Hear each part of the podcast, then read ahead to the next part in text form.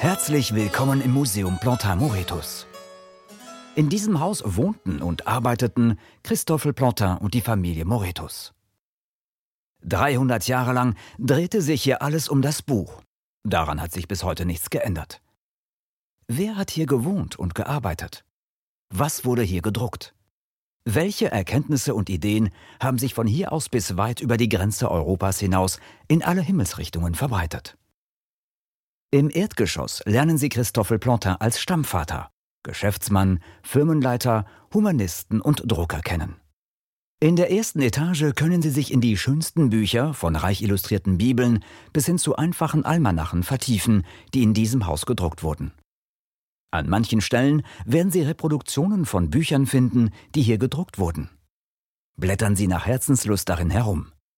Wir wünschen Ihnen einen angenehmen Besuch.